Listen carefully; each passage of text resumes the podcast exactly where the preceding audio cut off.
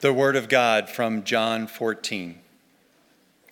Let not your hearts be troubled. Believe in God, believe also in me. In my Father's house are many rooms. If it were not so, would I have told you that I go to prepare a place for you? And if I go and prepare a place for you, I will come again and will take you to myself, that where I am, you may be also. And you know the way to where I am going. Thomas said to him, Lord, we do not know where you are going. How can we know the way? Jesus said to him, I am the way and the truth and the life. No one comes to the Father except through me. If you had known me, you would have known my Father also. From now on, you do not you do know him and have seen him. Philip said to him, Lord, show us the Father, and it is enough for us. Jesus said to him, Have I been with you so long and you still do not know me, Philip? Whoever has seen me has seen the Father. How can you say, Show us the Father? Do you not believe that I am in the Father and the Father is in me? The words that I say to you, I do not speak on my own authority, but the Father who dwells in me does his works. Believe me that I am in the Father and the Father is in me or else believe on account of the works themselves. Truly, truly, I say to you, whoever believes in me will also do the works that I do, and greater works than these will he do, because I am going to the Father. Whatever you ask in my name, this I will do, that the Father may be glorified in the Son. If you ask me anything in my name, I will do it. This is God's word given for our good. The grass withers, the flower fades, but the word of our God will stand forever. Thanks, Jeremy. Would you remain standing a while longer and please keep your Bibles open as we will be using them quite a bit. Lord, thank you for John chapter 14. And now we ask that you'd grant to us an extra portion of your grace and mercy, that your Spirit would show us what these words mean and how we ought to believe. May we be formed and informed by your holy word. Draw us close now to the Savior, for we pray. In Jesus' name, amen. You may be seated.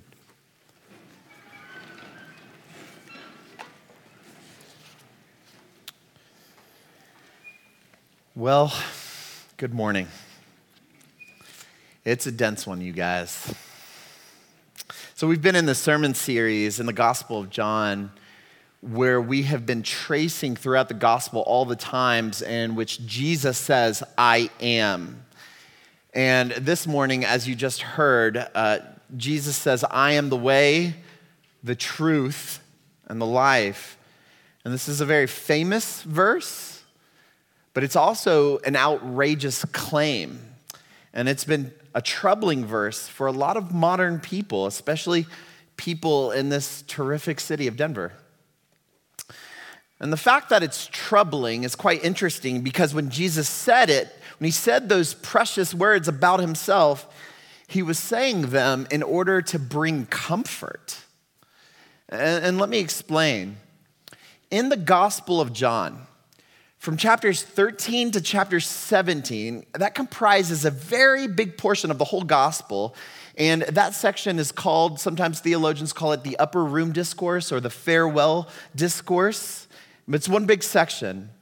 Now, the Sunday before this, where our passage takes place, Jesus had paraded into Jerusalem in the most peculiar way on a donkey. It's, uh, you know, this, this is known as the triumphal entry. Jesus was returning to Jerusalem to celebrate the Passover, which is a particular festival uh, that Israel celebrates. It's the most defining event in their religion, it's the Exodus. And so Jesus is in town, and so he takes his friends up into the secret room of sorts. It's called the upper room. He washes their feet, and he celebrates with them this very ritualistic, uh, you know, Jewish Passover meal. It's called the Seder meal. And uh, what they didn't know, what the disciples didn't know, is that this would be Jesus' very last supper with them. And so the, the, the, very next day, you know, if you were to continue reading, he would be arrested, and he, of course, would be heading straight to the, to the cross to fulfill his destiny. Well, during this dinner in the upper room, the Gospel of John records very intimate conversations that Jesus had with his friends. Just, in fact, right before the passage that we studied, he tells the disciples that one of them is going to betray him, one of them is going to deny him, and then after all of that, he's going to be leaving them. Now, you and I know the story. We know exactly what Jesus is alluding to, but they didn't. They knew something strange was happening. I mean, after all, who enters a city on a donkey with people lining up the streets saying, Hosanna in the highest? You know, the disciples had been with Jesus for three years. They had seen his miracles and all, they've heard his cryptic whispers about his imminent death, and all of that seemed to be coming to a head. And the tension in the air must have been so thick because Jesus noticed it. Jesus looks at his very best friends and he says, Do not let your hearts be troubled. That word troubled in the Greek is extremely vivid. It means to be like stirred up. It means to be jerked around in all these various directions, to be shaken up like a bartender making a drink. And the point is, the hearts of the disciples were deeply unsettled there would be betrayal, there would be denial, and their beloved rabbi would be leaving them. Now, when you and I hear that word rabbi, it's kind of hard for modern people to understand exactly that person's role. Uh, so, for instance, like if you and I were to think about like a spiritual leader, uh, we kind of think of like one person who composes a small part of the overall portfolio of one's heart, that spiritual leader would take his or her place alongside a therapist, a personal trainer, a life coach, or a mentor. And the point is, a lot of different people make contributions to help you form your worldview. That is not how rabbis in the first century worked. A rabbi didn't so much as help you to form your worldview so much as he told you your worldview. You would be his disciple alongside a gathering of other disciples, and a rabbi was the center of orbit for his disciples. And I bring this up because it's going to help us understand how Jesus, with that kind of authority, teaches us about God. Jesus is going to make this outrageous claim about God and himself. And his perspective is not one that should be taken into a portfolio of other ideas. What he says stands alone. Jesus is going to tell us about God. But listen, he tells us about God in the context of troubled hearts to comfort them. And do you know why this is significant? our view of God is indelibly marked and shaped by our greatest pain points. Like maybe you grew up in the church, or maybe you lived most of your life not really thinking that much of it, but inevitably, everyone came to a point in their life that was a game changer for how you see God and how you perceive Him. And it's usually related somehow to tragedy or great pain or loss. See, we look through our pain and our tragedy to see what God is like. We usually look through our worst pain to try to understand Him. You say, I, I thought I knew what God was like. And then the diagnosis came in. And then I saw what God was really like. I thought I knew what God was like, but then I lost my spouse. I lost my child. I lost my job, my reputation. And it's so much worse than what everyone else sees. And you think to yourself, oh, now I, Now I see what God is really like. God, let this happen. It is so easy to look at your worst pain and say, I guess we know what God is really like. But here, Jesus doesn't let us do that. And he's not, he's not insensitive to your pain either. He looked at the troubled hearts of his best friends and he offered the only thing that can truly cure a troubled heart. And this is really important to notice because not only not only is Jesus aware of his own painful future that is about to happen, but he knows the painful future that his friends, that's on the horizon for his friends, these disciples, he knows that some of them are going to be sawn in two. Some of them are going to be impaled on stakes. Some of them are going to be covered with pitch and lit on fire. Some are going to be tied to different animals and pulled apart. The only one that didn't die would be boiled alive and then exiled to an island that's really a penal colony. And, and, you know, Jesus could have strengthened them in their pain by talking about his power to execute justice, to, to bring wrongdoers to, to, into account. He could have even given them consolation by speaking of his resurrection and theirs, but he doesn't. Not here, anyways. How does Jesus care for their troubled hearts? Well, he promises a home beyond this world. Jesus wants to cure your troubled hearts, but you can't look at him through your worst pain point. You have to look at him for who he says he is, and you have to look at him and listen for what he is promising. And it is a home beyond this present world. Now, I'm, I can not get to everything in this theologically dense passage, but I do want to direct our study of this passage in just two ways this morning. First, I want to explore the directions home. And then I want to explore how this home is inextricably tied to a person. So, directions home and home tied to a person. So, let's begin with our first point the directions home. Look there in verse 2. Jesus tells us, He says, In my Father's house are many rooms. If it were not so, would I have told you that I go to prepare a place for you? Now, that word place in the Greek is the word topos or topos, depending on how you pronounce it. And we get the English word topography, which what? It emphasizes a real physical place. Now, modern secularism insists that we are only physical, which is not true. But it is true that we cannot escape our physicality. We are embodied souls connected to a locale, to a place. So we are this psychosomatic union.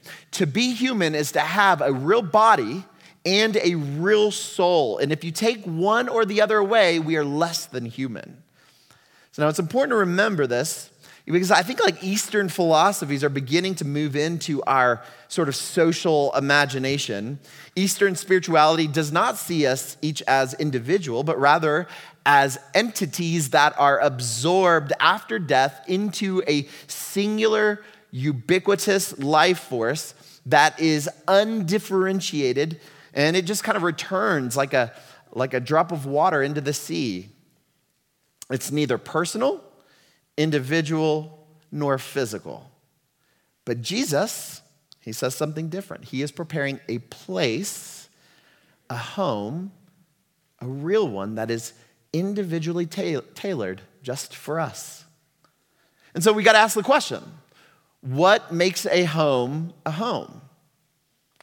Well, it's a place that has formed you, it's a place that you are forming, it's a place that fits your eyes and your ears, and maybe we could even say it fits your nostrils, your nose of sorts. And most of all, it's a place where you're known, where you're known by name. As you guys know, I'm a Houston kid, and I have this weird infatuation with the city.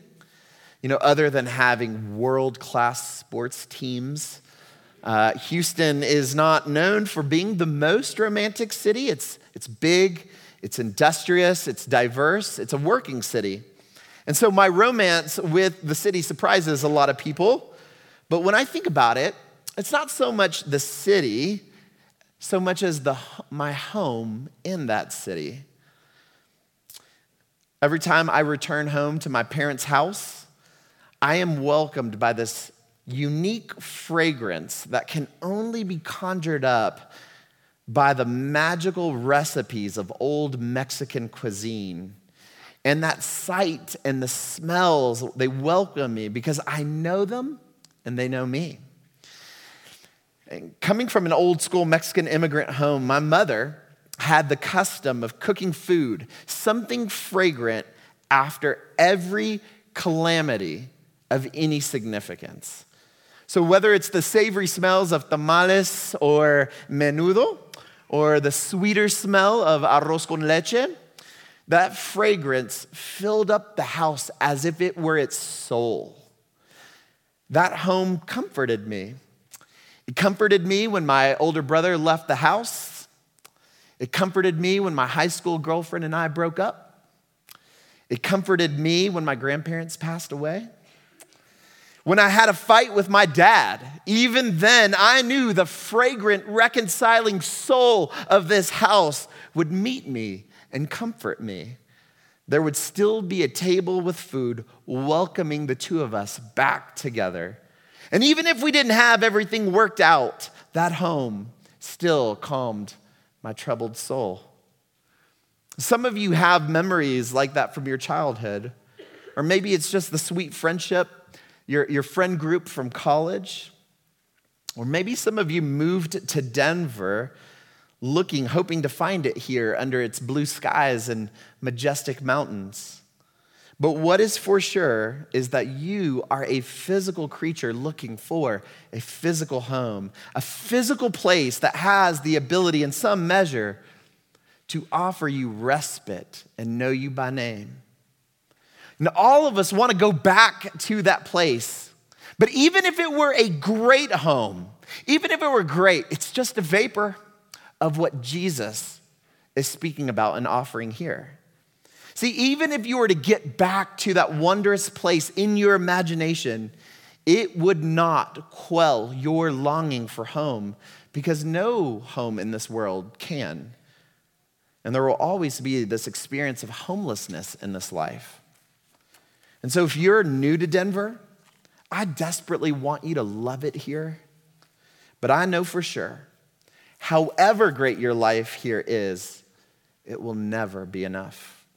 It will leave you hungering and thirsting for something more because what your soul is looking for is what Jesus is pointing to in this passage.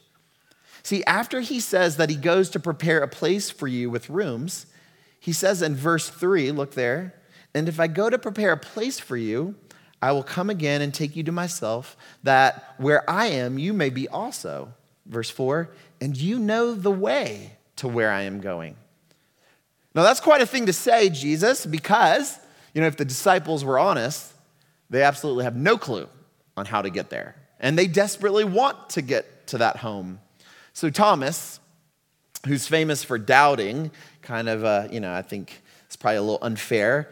Uh, he wasn't there with all the rest of the disciples when Jesus was first resurrected. And so he's famous for saying, I won't believe until I see the scars in his hands, you know, the whole thing. And, uh, and so he's this one that asks this obvious question. Look at verse 5. He says, Lord, we do not know where you are going. How can we know the way? Like, what are the directions, Jesus? Now, before I go any further, it's worth reminding us that remember, they are celebrating the Passover dinner. So we're hearing this dinner conversation in this very ritualistic setting. And so I mentioned earlier that the Passover recalls Israel's famous history. So you'll remember, right? Moses goes to Pharaoh, he demands the release of his people. When Pharaoh declines, Moses unleashes 10 plagues. And when Pharaoh finally lets them go, Israel's part of the way out, when Pharaoh changes his mind. And then Pharaoh sends his army to start chasing them. And so Israel gets trapped between the army and the Red Sea. And it looks like they're about to die. And everyone's panicking when miraculously the sea opens up. and God makes a way. He makes a way. And this event is alluded to throughout the whole Old Testament, and even in the New Testament, it becomes a metaphor for our salvation. It's this massive display of God's power by way of providing a path. He provided a way. So, in this troubled moment, they have troubled hearts, they're in panic. Jesus is providing a path, a way. But here's the thing Thomas asks for directions, doesn't he? And that's, that's when Jesus says those famous words. He says, Well, I'm the way, I'm the truth, I'm the life. And no one can get to this home, no one comes to the Father except through me.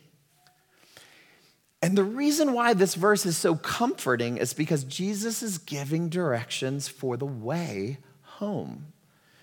Strangely, the same verse is what gives people trouble, not comfort, right? This is especially troubling to those who don't believe in Christ and his claim to uniqueness and exclusivity of him being the one true God, the way to God through his death and resurrection. You know, this is the, this is the most intolerant aspect of our faith, partly because the way that we use that word tolerance has changed, hasn't it? You know, tolerance used to mean the capacity to endure disagreement over differing beliefs and still maintaining a meaningful relationship. Now, tolerance is an insistence that all beliefs and all practices and all values and all lifestyles are equal in truth and goodness. And Christianity cannot embrace that second definition because our faith stands and falls with the exclusivity of Christ as the way home to God. And listen, I'm not I'm not trying to be combative when I bring this to your attention, but it has not slipped my notice that we are in an age of epistemological confusion uh, that's a big word. And what I mean by that is not only do we not agree on what is true, but we don't even agree on how we're going to agree on what is true, you see. Some people argue that there is no truth, nothing objective, nothing universal, nothing overarching, no meta narrative that we can ultimately point to that is real. And that's how come you'll hear the refrain well, you've got your truth, and I've got my truth. And it's hard to know, really, this moment in history where all of this is heading, but we have seen transitions and revolutions on notions of truth throughout time. This isn't the first. You know, in the Middle Ages, it was accepted that there's indeed an established truth and that it did exist outside of ourselves, and that it gave us answers to our biggest questions like, where, who am I? Where did I come from? Where am I going? What happens to me when I die? And those established answers were passed on based on tradition, tradition that had been handed down, or what had been told to them, or what the church was teaching. And then you get to really kind of the Enlightenment. It, it, there's a pivot in the 17th and 18th century, it's particularly in Europe, an intellectual or a scientific revolution. And now what happens is truth is based on what we can verify. Truth is based on data. Truth is based on experimentation and creating falsification opportunities and running tests over and over again while controlling variables. And so, truth now in this moment is the, the product of reasoned arguments and experiments. Now, the whole time throughout history, there's always this remnant, people saying, no, the answers to the really big questions that we have are revealed to us in the Bible, in God's Word, which is the highest and most complete revelation of God. These are answers to our questions, to the big questions, the kind that can never be discovered in a laboratory. Like you can't discover the truth of human equality, of human dignity, in a laboratory. And again, so there's always been Christians who said, yes, there's value in tradition. Yes, there is value in reason and science. But we also have this gift that is God breathed. It's revelation, it's the Bible. Fast forward now, 20th century, there's even another revolution where truth was neither tradition nor scientific, but now it's based on what our gut tells us. And so there's all these competing sources of authority, and it's all very confusing because people are all kind of appealing to different things and not really agreeing on a whole lot. And so the only truth they surmise and the only authority that exists is the one that is inside of ourselves. Like I decide what is true for me. And, and this is very much the world that our children are growing up in. But in the midst of this confusion, Jesus is saying that there is both a universal claim, but this claim is still, still somehow radically personal, and it's tied to Scripture. It's still reasonable, it exceeds intellectual scrutiny, but at the end of the day, it is a word from the outside. It's received, not logically deduced. Jesus says, I am the way home. Like those are the directions. Now, if you find this unsettling, I hear me, I really do understand. I would certainly like to think that all truths and all paths work. It would make things a whole lot more simple. But where Jesus here standing with us, he would have none of it. He would say, I am the only way and the only truth and the only life. And while I know you have every right to choose to be frustrated and upset and mad that not all the paths work, you could do something different. You could choose the path that celebrates that any of the paths work. And not only does the path work, but you and me, the mess that we are, are invited home home, the only place that can cure our troubled hearts. Listen, if you were to walk outside this church and a car were to pull up and rolls down the window, windows, this anxious man driving, and in the passenger seat is a very, very pregnant woman, clearly in labor. And if that man were to ask you, hey, which way to the hospital? It is not helpful or good for you to say, all the roads will take you there. Just follow them. You know why? Because it's not true. But that young father and that young mother will find great relief knowing that you know the way to the hospital, a place to be cared for, and a place where mother's pain will turn into unexplainable joy. So rejoice. Jesus gives directions home. Jesus is the way. Now, the second point, as you, as you might have noticed, is related to the first one.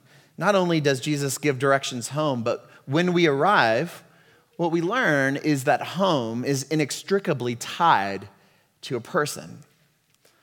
When Jesus finishes that titanic verse, verse 6, saying, I'm the way, the truth, and the life, then he says, No one comes to the Father except through me. And by doing that, he's connecting all of the dots. And, and let me explain and follow me on this. So Jesus begins by saying, there, There's this house with many rooms that he's preparing.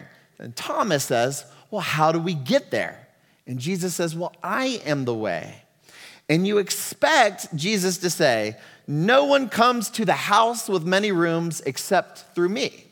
That's not what he does. He says, no one comes to the Father except through me.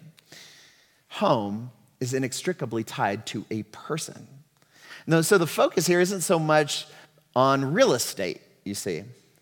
So Philip, you, he's one of the disciples we don't know a whole lot about. He's not mentioned a lot, but here he is. He asks a very understandable question in verse 8. Look there. He says, Well, Lord, show us the Father, and it's enough for us. Now, there's a major, major problem, and Philip is well aware of this problem. And let me explain by taking us back to the Old Testament, to the Exodus, one more time with God rescuing his people. So, after God rescues Israel from the Egyptian army, which was like the superpower of their time, you would think that after all of these amazing miracles, that the people of God would be highly motivated to be obedient. But what you find is quite the opposite. They fall into deep rebellion and deep disobedience. And at one point, God calls Moses up to the top of Mount Sinai. And while he's up there, uh, you read this for yourself, his brother Aaron decides to take everyone's jewelry, craft a bunch of idols, show it to the Israelites, and then he says, Hey, everyone, look, here is your God who rescued you out of Egypt. And then they begin to worship it, and they throw a total rager. Like it is bad. When Moses comes down from Mount Sinai, you know, with you know, the 10 commandments, he sees them and it's, and it's crushing. It's jarring. It's angering. And like Moses loses it. And I mean, he is at the end of his rope. You really, in fact, you'll get a sense of Moses' spiritual exhaustion for several chapters. And so in Exodus 33, Moses is exhausted and he asks God to please just show me your glory. Like, God, I'm worn out. We're terrible. I don't know what to do next. Just show me your glory. And so God says, Well, I'll let you see the very, very, very back end, the train of my glory, but you cannot see my face and live. Now, it, when I say that, it's, it's hard for human beings like us to understand this. And the reason why is you and I are extremely comfortable with our sin. It's, I know that sounds weird to say it like that, but sin is such a part of our existence. It's kind of normalized and we know it's bad, but it doesn't feel that bad, right? And at the same time, we know that God is holy and we have no idea just what that means. We just know that He is holy. And so it's really hard for us to imagine that God is so glorious and so holy and that we are so sinful and so corrupt that if we were to look at God in the face, it would mean our instant death. In the very first chapter in John, John writes, he says, No one has ever seen God. And listen, Philip absolutely knows this. I mean, listen, of course, we've seen manifestations of God, like a burning bush or columns of fire or clouds or whatever, but the face of God, whatever that could mean, would instantly incinerate us by the weight and brilliance of God's glory. And yet, there is Philip making the request Lord, show us the Father. And why does Philip ask this ridiculous question? It's because even though he knows better, there is still something incurable in the human soul that longs to see the face of God. You know, there's this famous British philosopher, a few of you will know his name. His name is Bertrand Russell. You know what book he's most famous for? He writes a book that's entitled Why I Am Not a Christian. So, a title like that, you know this guy is not a friend of Christianity. In a letter to his lover in 1916, he has this really vulnerable moment, and he pens these words Why I'm not a Christian guy. The center of me is always and eternally a terrible pain, a curious, wild pain, a searching for something beyond what the world contains something transfigured and infinite. The beatific vision. That's an old way of saying, like, the, the, a vision of the face of God where we'd be able to see it. God, I do not find it. I do not think it's to be found, but the love of it is my life. It is the actual spring of life within me. Now, you and I are not prone to express our in, subconscious inner longings with such kind of poetic language, but I promise you, those words could have been yours as well. One of my favorite quotes, and you've heard me use it before, by St. Augustine or Augustine in the fourth century. He starts off the first, very first lines of his most famous work, the Confessions. He says this He says, Lord, you have made us for yourself, and my heart is restless until it rests in you. You have made us for yourself, to be face to face with you. We incurably want it. Like an addict, we want it. And you guys, look at me. What I am telling you right now is played out on the pages of human history. Every human that has ever existed. And I don't care your socioeconomic background, I don't care your sexual orientation, male, female, or the color of your skin. We all were made for God. And so there exists in us this chasm. And you and I can drive truckloads of accomplishments, truckloads of resumes and sex and money and vacations, and any of it and all of it, and all of it disappears into this chasm. And that hole is never plugged up. And the world turns on humankind's feeble attempts to hide from it or to fill it. This yearning for the eternal. We need the face of God, and we cannot have it. Lord, show us the Father, and it's enough for us. Now, if that question was indeed a crazy one, then Jesus' response is even crazier. Look at verse 9, back in your Bibles. Jesus said to him, Have I been with you so long, and you still do not know me, Philip? Whoever has seen me has seen the Father. How can you say, Show us the Father? Verse 10 Do you not believe that I am in the Father and the Father is in me?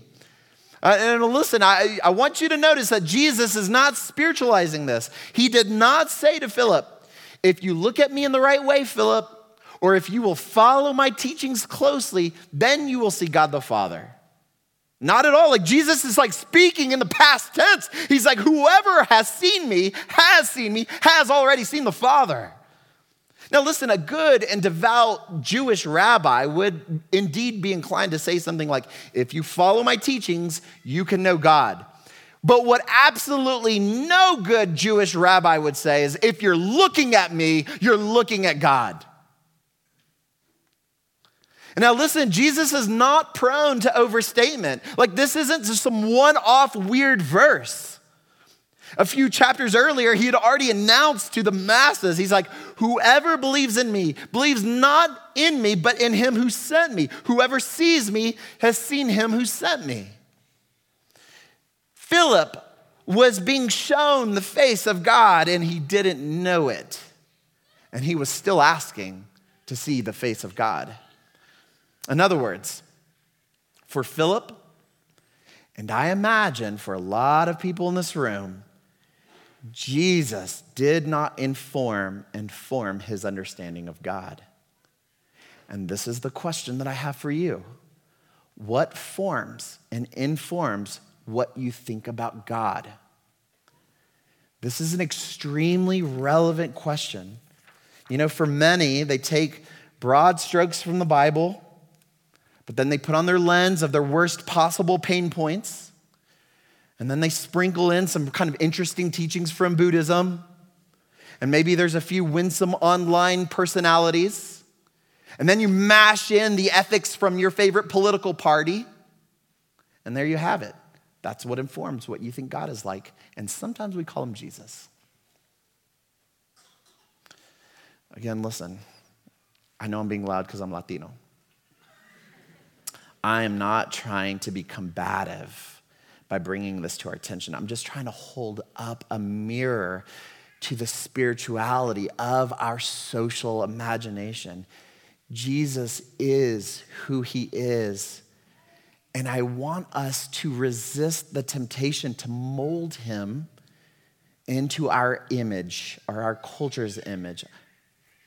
We want to allow him to contradict us. Let him correct us. Let him mold us into his image. And I listen, I know that there's this temptation to say, listen, you know, all good faith religions are interchangeable. But you need to understand that the differences between the major points of these religions and worldviews are really, really significant. I mean, at a surface level, they can all look similar because, broadly speaking, right, all religions are calling people to be kind and honest. And so there is very much overlap. There is indeed. Confucius will say, Don't do unto others what you don't want them to do to you. And then Jesus will say, Well, do unto others what you want them, what you want done unto you. And yeah, no, those aren't exactly the same, but there's overlap, of course.